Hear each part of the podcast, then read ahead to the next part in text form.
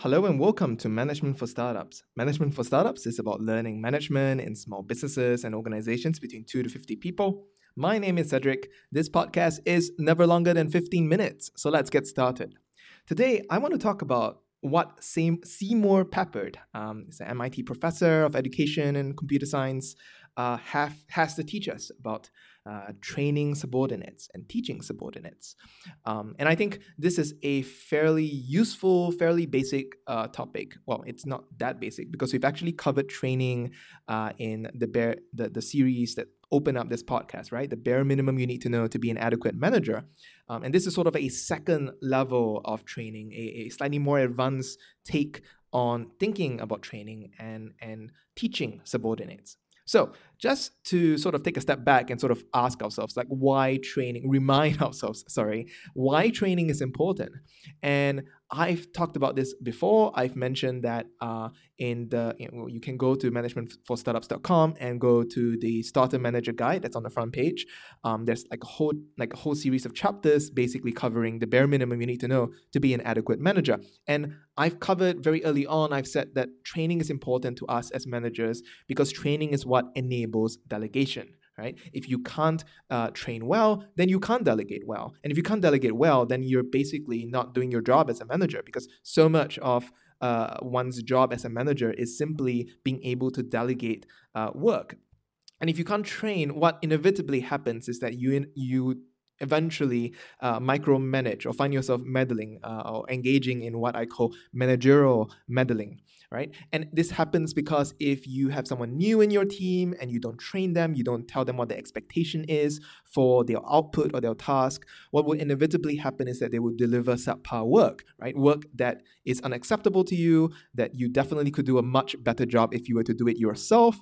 And eventually, what happens is that you meddle in their work, you get in their way, and you just don't learn to trust delegating tasks to your subordinates because you are just that much better at doing it yourself.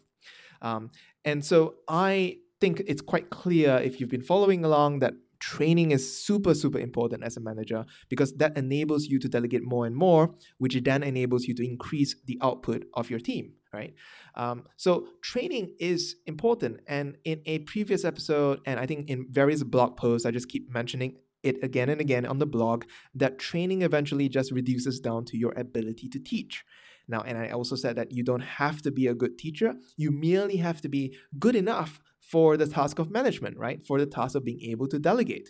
And the measure that I proposed was that if you're able to delegate 50% more things over a 6-month period, well, a year, a 12-month period, then you know that you're doing well. And if you find yourself continually needing to dive into the weeds and to correct work done by your subordinates, then you know it's probably time to get better at training.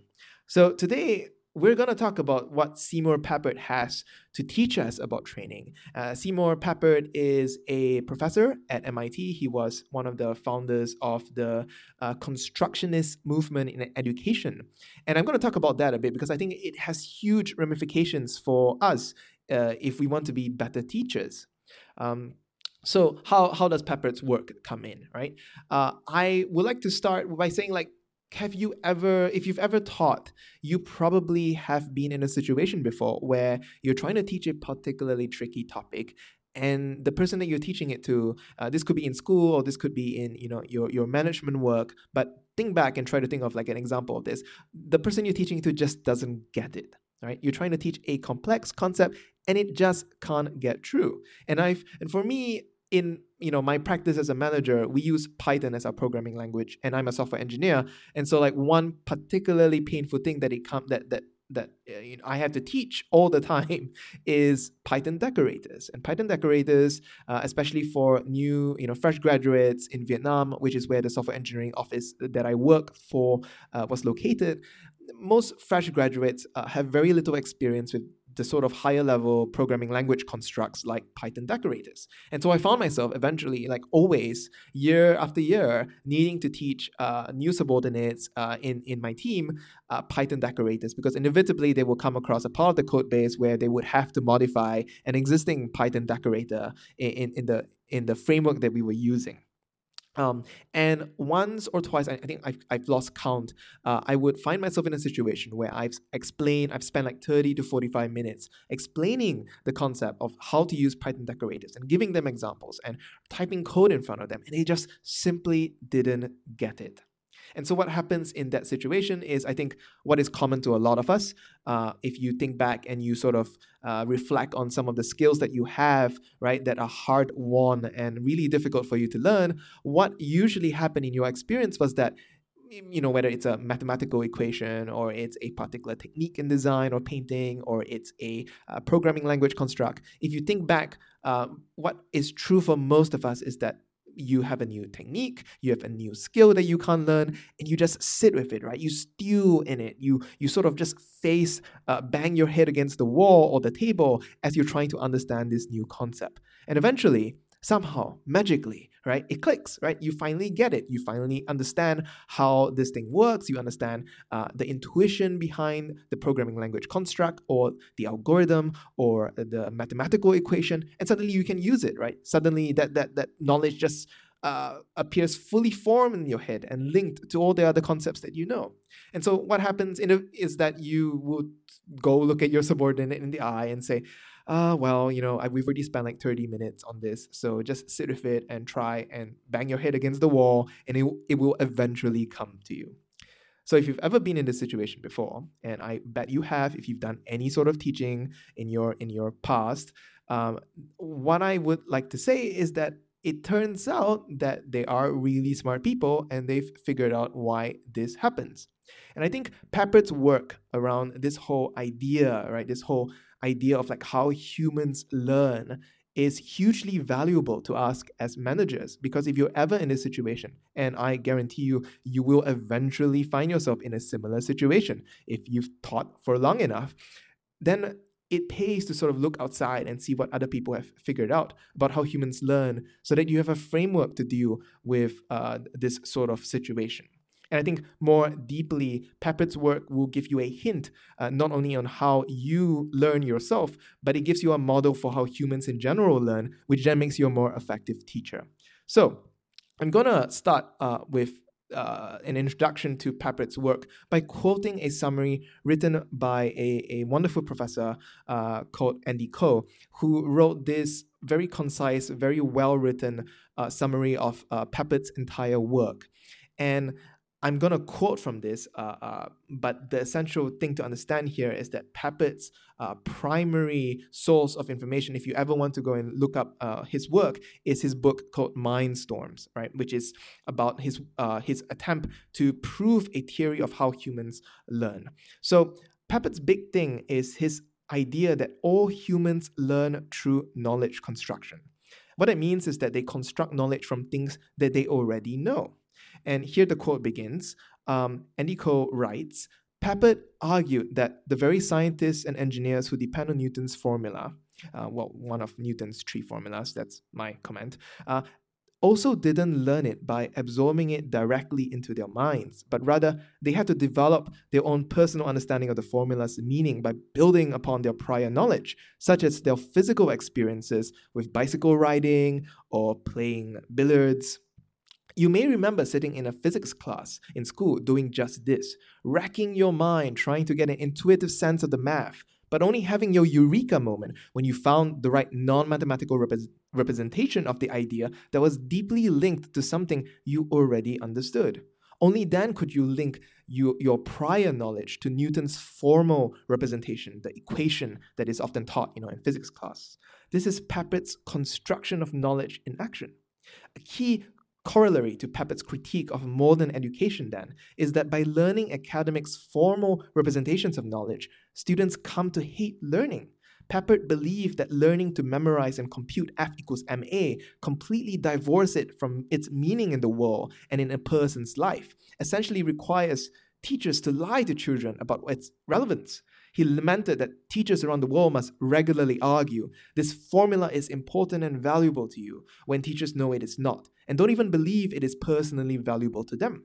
Papert believed that this deception erodes the relationship between teachers and children, and ultimately erodes the trust and respect of educational institutions. This stems from Papert's ideas Basically, if you want to only guide a ready mind, then you can't hope to communicate insight or mental models just like that. And I think the core sort of fundamental misunderstanding, okay, this is me again, I'm not quoting from Koh's summary anymore, is that we think that teaching involves transferring knowledge like an orb of light from the teacher's head to the student's head.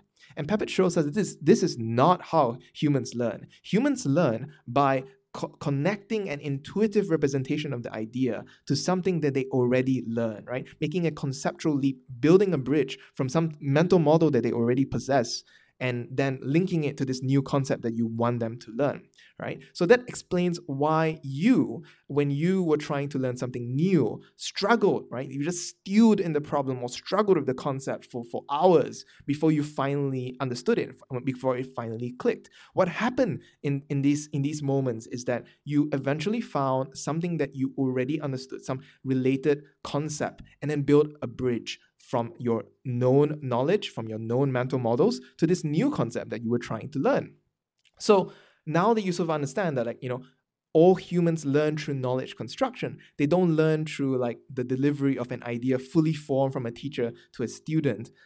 Then you sort of see that most of modern education has actually got it completely backwards. Scientists don't work with Newton's equations as equations. They work with it as intuitions, as mental models that understand how things work, built on their understanding of physical realities, and, you know, linked to existing understanding of physical realities. And the equation is merely a formalization of this intuition that allows them to communicate with each other.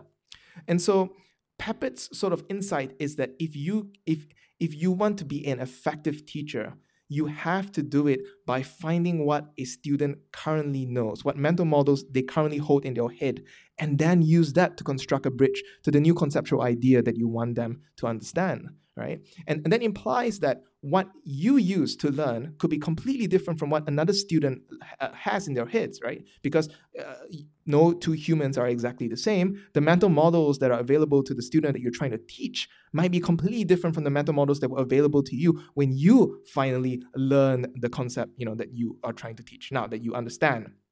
So the upshot for this is that as managers, if you ever find yourself in a situation where you're trying to explain a complex concept, it could be a new programming construct, it could be an algorithm if you're a programmer, or it could be just even something as vague as the perception of taste, right? What is part of the company's design language and what doesn't belong to the company's design language. If you're trying to teach something more complex, you should understand that your job as a teacher is to sort of find out what existing mental models your student, your subordinate in this case, has, and then use that knowledge, this sort of understanding through conversation. Do you understand this? Do you understand this? Do you understand this? To sort of build and find a spot where you can build a conceptual bridge to this new thing that you want to teach them.